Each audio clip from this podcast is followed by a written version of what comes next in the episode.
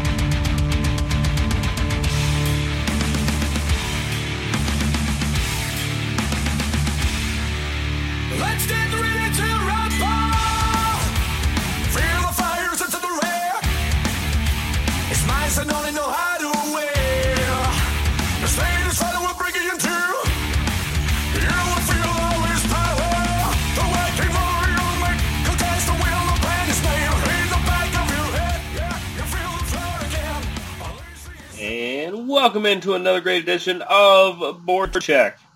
That makes me Jeremy the Impact York. That makes you, my amazing listening audience. Yes, it is Monday. Even fans of, of uh, all our other shows, Impact Media, trust me when I tell you all three shows will be back this week. More than likely strong style tomorrow night. But here's what happened. Lots of stuff happened last week. Um, and there wasn't a whole lot going on, so we didn't do uh, the sports show. Wasn't a whole lot with that. And, well, basically I had uh, a lot of family stuff and a lot of life stuff. So board check, instead of being yesterday, is now tonight. So, you know, you adapt, you overcome, you achieve, you, you do what you need to do. And so, now here's board check. We have a lot to talk about. We there uh, there are some some uh, big stories. There are some people doing some really cool things, and there are just some bizarreness. I guess is the word bizarreness. I'm sure that is a word, but we're going to use it. And uh, when we get into that story, it's it's just going to make sense. But let's start with a few of the smaller stories, and uh, we'll work up into the uh, crazy one there. Uh, Patrick Kane, congratulations to him, the Chicago Blackhawks. He becomes the 100th player ever to score 400 goals. You could probably name at least half of the other ones, probably more if you really tried. But uh, like him or not, Patrick Kane has not only been a big pivotal part of the Blackhawks and the things that they have done, you know, him and Jonathan Toews in the last decade, he scored 400 goals. You got to think. You would have to average 40 goals a year for 10 years to do that. Uh, it, it's it'd be really hard. It's really hard to do. But he becomes a hundred player, and he will continue to move up the list. I do not know. I do not have the list in front of me. Uh, we all know Ovechkin is moving uh, further and further up the list uh, as he kind of chases Gretzky. But congratulations to Patrick Kane of the Chicago Blackhawks, the the suddenly surging Blackhawks. Let's just go straight into that. Uh, nobody saw this coming. Well, maybe Blackhawks fans, but a total different thing there. Because uh, I'm not going to go over the standings yet, but the Blackhawks are steadily in fourth place, and they're only two points out of first in the Central. That is just incredible. It's good to see the Blackhawks. I, I thought this year would be a throwaway year. I thought maybe Kane or Toews could could potentially be moved. Those were really big stretches.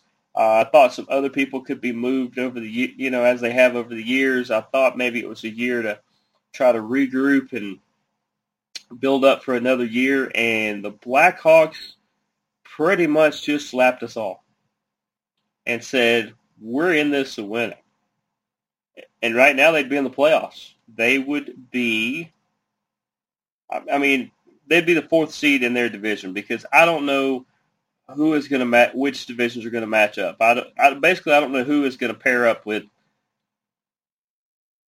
who is going to pair up with Team Canada, as I call it, with the Canadian division.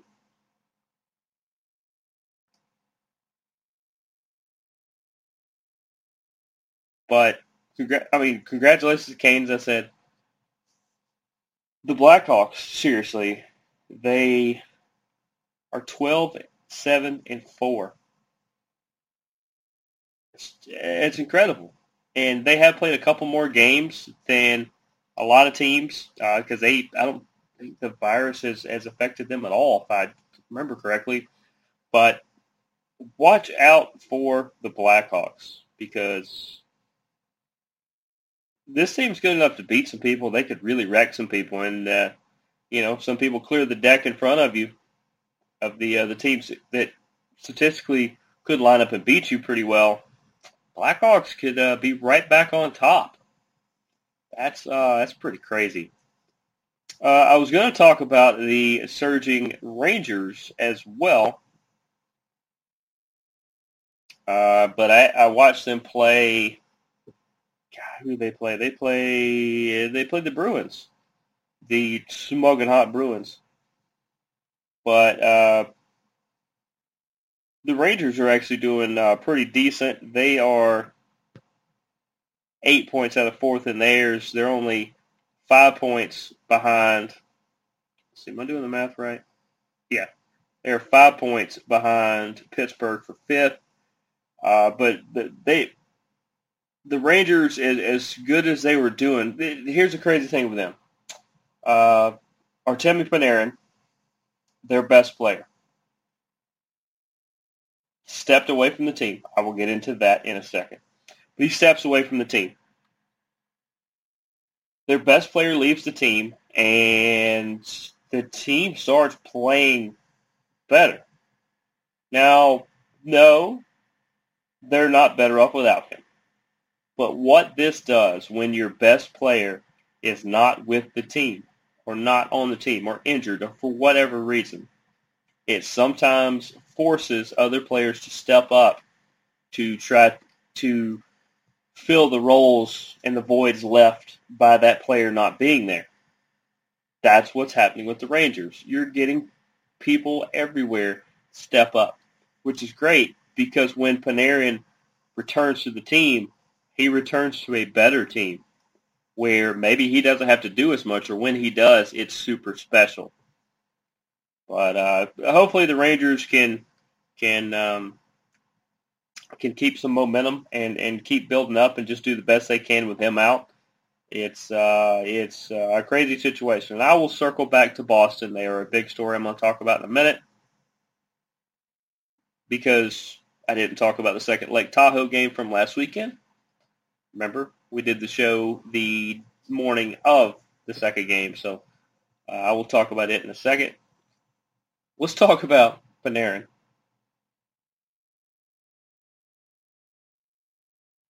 Uh, apparently, this is what's happening for the Rangers star. There was a former coach of his from the KHL, and this coach apparently has a reputation known to completely make stuff up and to uh, he just doesn't have a good reputation. And people don't like this guy. He's he's a snake basically. But his old KHL coach came out the other day and said, "Yeah, uh, back in the day, this is what eight, ten years ago or better." Uh, Artemi Panarin knocked a, an 18-year-old girl down or out. I don't know if there was some kind of physical altercation a bar back when he was in the KHL, and um, yeah, he, he said it was from a while back. So some people think that because Panarin speaks out against uh, Vladimir Putin's party over in Russia, he is, he is from Russia, that uh, maybe this is politically motivated, that they're just trying to mess with him because he spoke out. Um, maybe it's that. This could be a whole international incident. I mean, who knows? But he he did the right thing because he stepped away. He stepped away from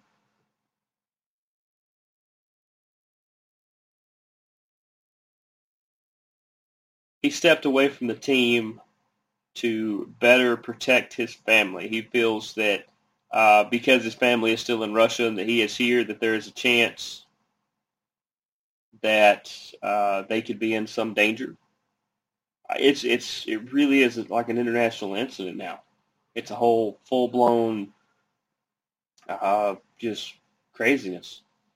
So, like I said, he stepped away. Last I heard, he was still in New York. I don't know if he's going to plan to go back to Russia at some point. My guess would be yes. People have asked me. I, have I've even heard people asking the blue shirts breakaway guys, Ryan and and um, and Greg, and they pretty much uh, say the same thing. Um, it could be anywhere between a week to we may see him next season, somewhere in between. My guess, and it's an absolute guess, just because I mean I I don't know all that much more than you guys do about this, except for what I've heard and what I've been able to dig into. I'd say it's at least a couple weeks, if not a month. And at that point, if he feels that his family is is safe, then he could return. I mean, I could also see him trying to move them all to the U.S. or, or to be with him, or he could move over there with them. So it's just a this is a bizarre situation. It's there's just no I don't see an end in sight at the moment. It's just going to be interesting to see how this plays out, and uh, this this becomes this or not becomes it already is. This is a human issue. It has nothing to do with sports or anything anymore. Uh, you just you hope, wish, and pray that Artemi Panarin can get everything straightened out and get his family into a situation that is uh, safer than maybe the one they are in to to make himself and them more comfortable, and then we can worry about when he might come back.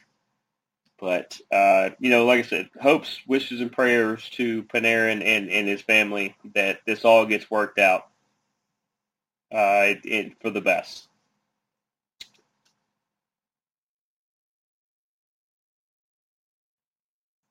Now let's circle back to Boston.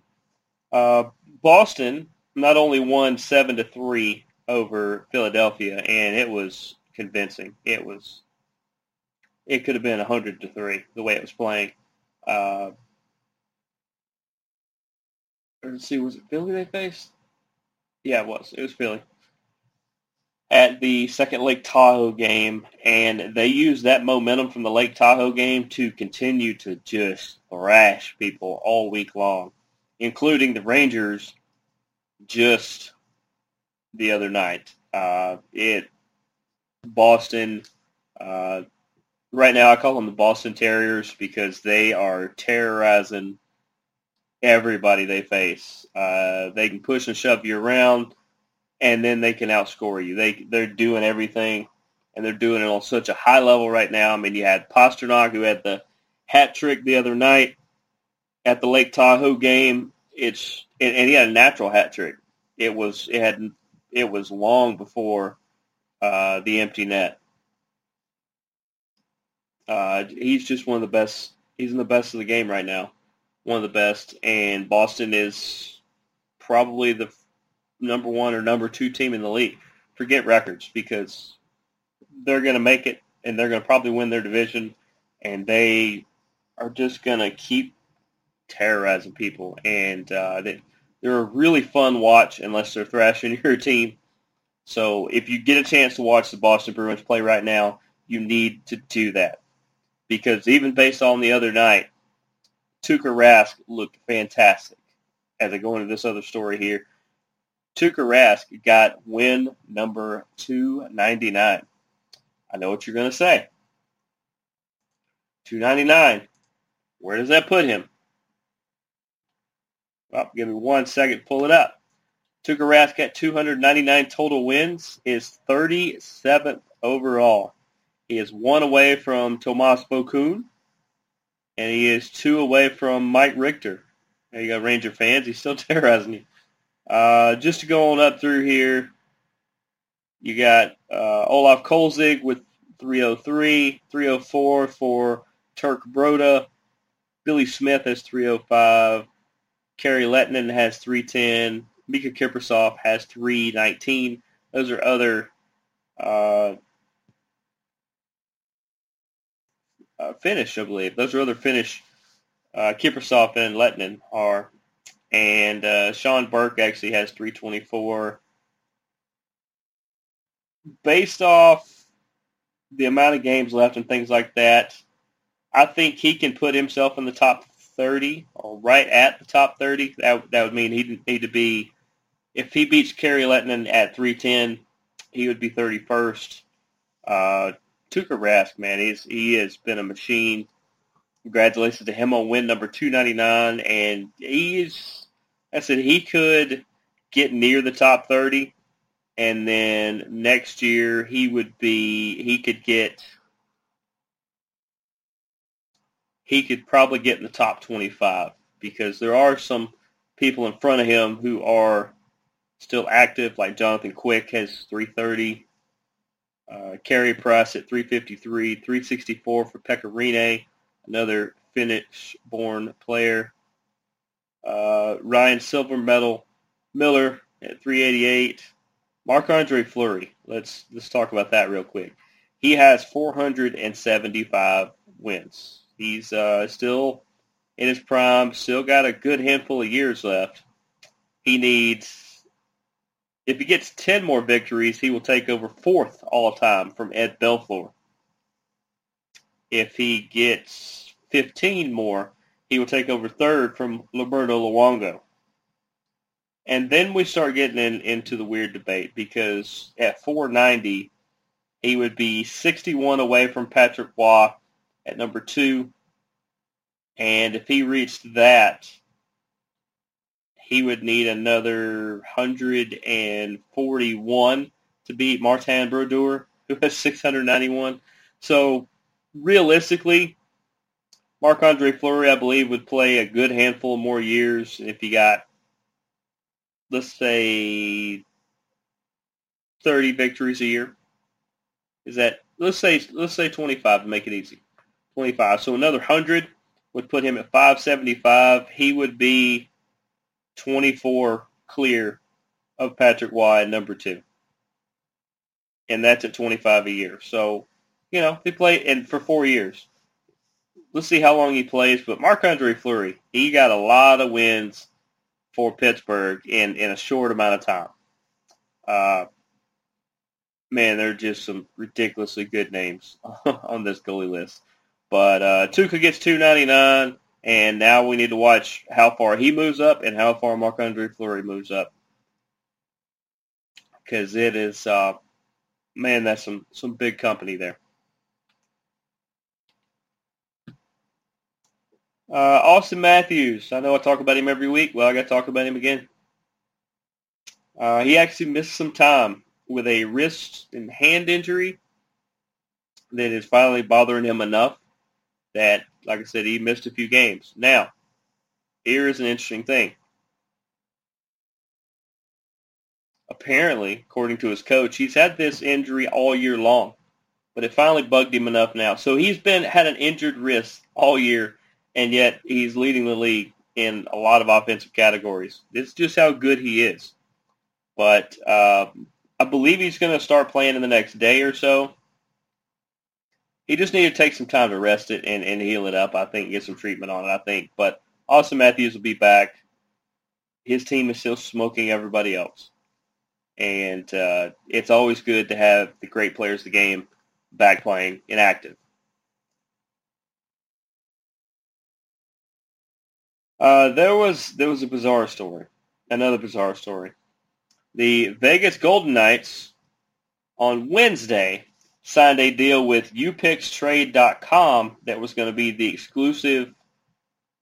Uh, they do sports picks, and, and I think you can bet on the site and things like that. And then by Saturday, they ended the deal. Why did they end the deal? I don't know. A lot of people think, the speculation at least, is that people were wondering if UPicksTrade.com was going to offer odds and betting opportunities on Golden Knights games, and if they did, if since they were partners, they were going to end, end up having inside information like rosters before anybody else, or you know certain things like that. And the Golden Knights didn't really have a statement on it, and you pick UPickTrade.com didn't really have a statement on it. So I think since maybe they couldn't to come to agreement on that, on that particular thing, and uh, the Vegas Golden Knights got out before they got too far in. It's just crazy that you make a deal on Wednesday and then you pull out of it on Saturday. But hey, that's business. Uh, there is a thought out there that teams are using all three of their goalies, including the one from the taxi squad, uh, to keep the starters fresh, which is a very good strategy. Because normally your starter would play, you know, two-thirds of the time. Your backup would play about a third of the time. It's usually how it works. And then sometimes you get injuries and you get other things like that that can mess with those. Or sometimes your starter can just get wore out and you have to play your backup a little more. Some teams even this year have been have been rotating two goalies back and forth at almost a 50-50 pace or a 60-40 at least, and uh, it's it seems to be uh, working. But like I said, a lot of these teams are they're being able to rest their starters because they can make them inactive. They can call the guy from the taxi squad, and he can at least sit on the bench as a backup, if not start here and there. And that way, your your starting goalie doesn't even have to put on the pads. He can uh, you know, sit back and, and relax for a day or get treatment or, or stretch out or whatever he needs to do. I think it's a good strategy. And, you know, use the rules to your advantage. It's not cheating. You're not taking advantage of anything in particular like that.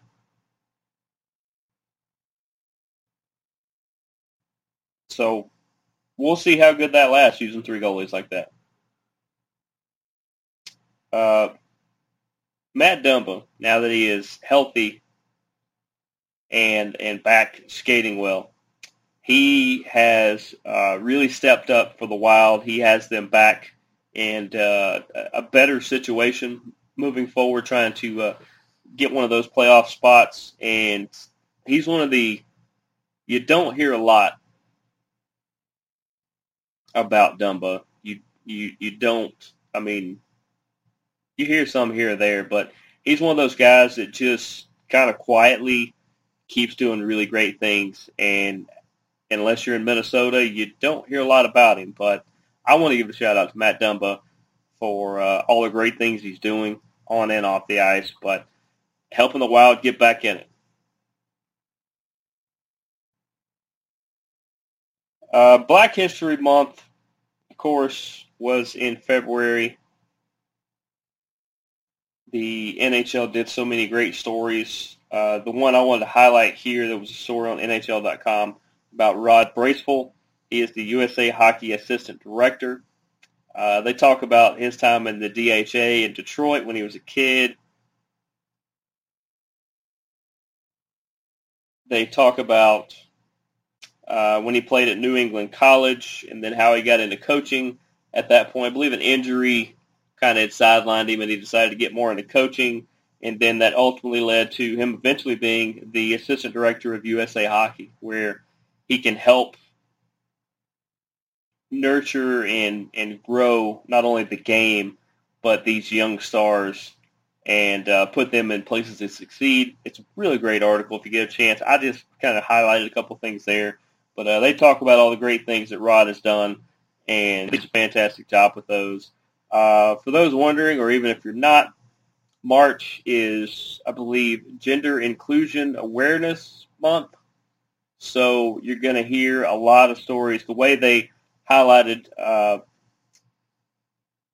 uh, black and African American players, coaches, and, and just influences in the game of hockey. This month, you're going to hear a lot more about the women who have helped shape the game. There are some really cool ones started. I saw part of the list, and uh, there are some really great ones coming up. I think you guys are going to like that. And then lastly, there is a bill introduced or that was reintroduced to honor Willie O'Ree and his accomplishments. Of course, he was the first uh, African American player in the NHL.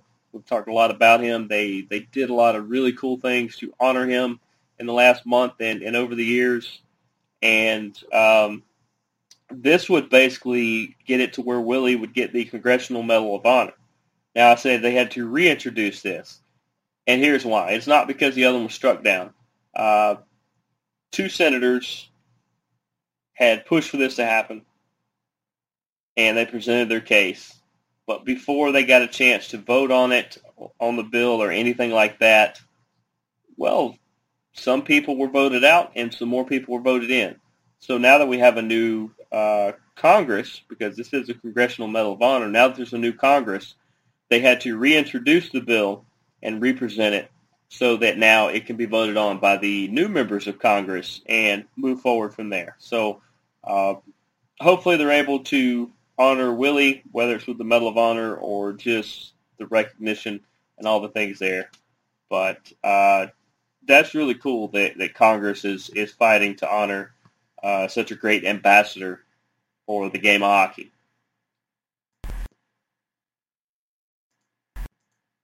Let's get into the standings real quick, and then we will be on our merry way for the night. Let's start in the West. In the West, you get the Vegas Golden Knights with a one-point lead over the Minnesota Wild, the Surging Wild, as I just said. Uh, 25 for Vegas, 24 for Minnesota. St. Louis also has 24. Minnesota, man, they're telling you, whether it's Dumba, doesn't matter up there. It's uh, they're they're doing a lot to keep up with Vegas, St. Louis, and Colorado. Colorado with 23 points currently holds the last spot there.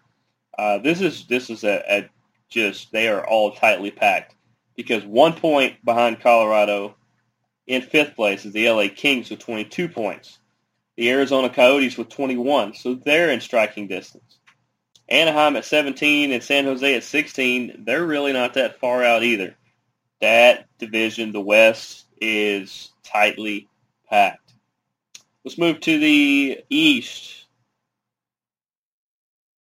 You've got the Washington Capitals holding on to a two-point lead. They have 28 points over Boston, who has 26. Yep, as good as Boston has been lately, Washington is still a little better. The New York Islanders also have 26, and the Philadelphia Flyers have 25. Pittsburgh with 23 would be the last team out in that division. Rangers at 17, Devils at 16, and Buffalo at 15. I would say when Jack Eichel comes back for Buffalo, when he is officially healthy, I think he's going to have a new team. A lot of people think it's the Rangers anybody should try to make a move because Jack Eichel is, is just that good. Let's move to the Central, where the surprising Florida Panthers have 30 points. They are the second best team in the league. 30 points. Tampa Bay and Carolina both have 29 points, just a point back. And the Chicago Blackhawks have 28. Now, this is where a division where there's a little separation because going from fourth to fifth, 28 points from Chicago. Columbus has 21. That's a whole seven. That's a lot. Nashville has 20. I look for some kind of reboot out of them very, very soon.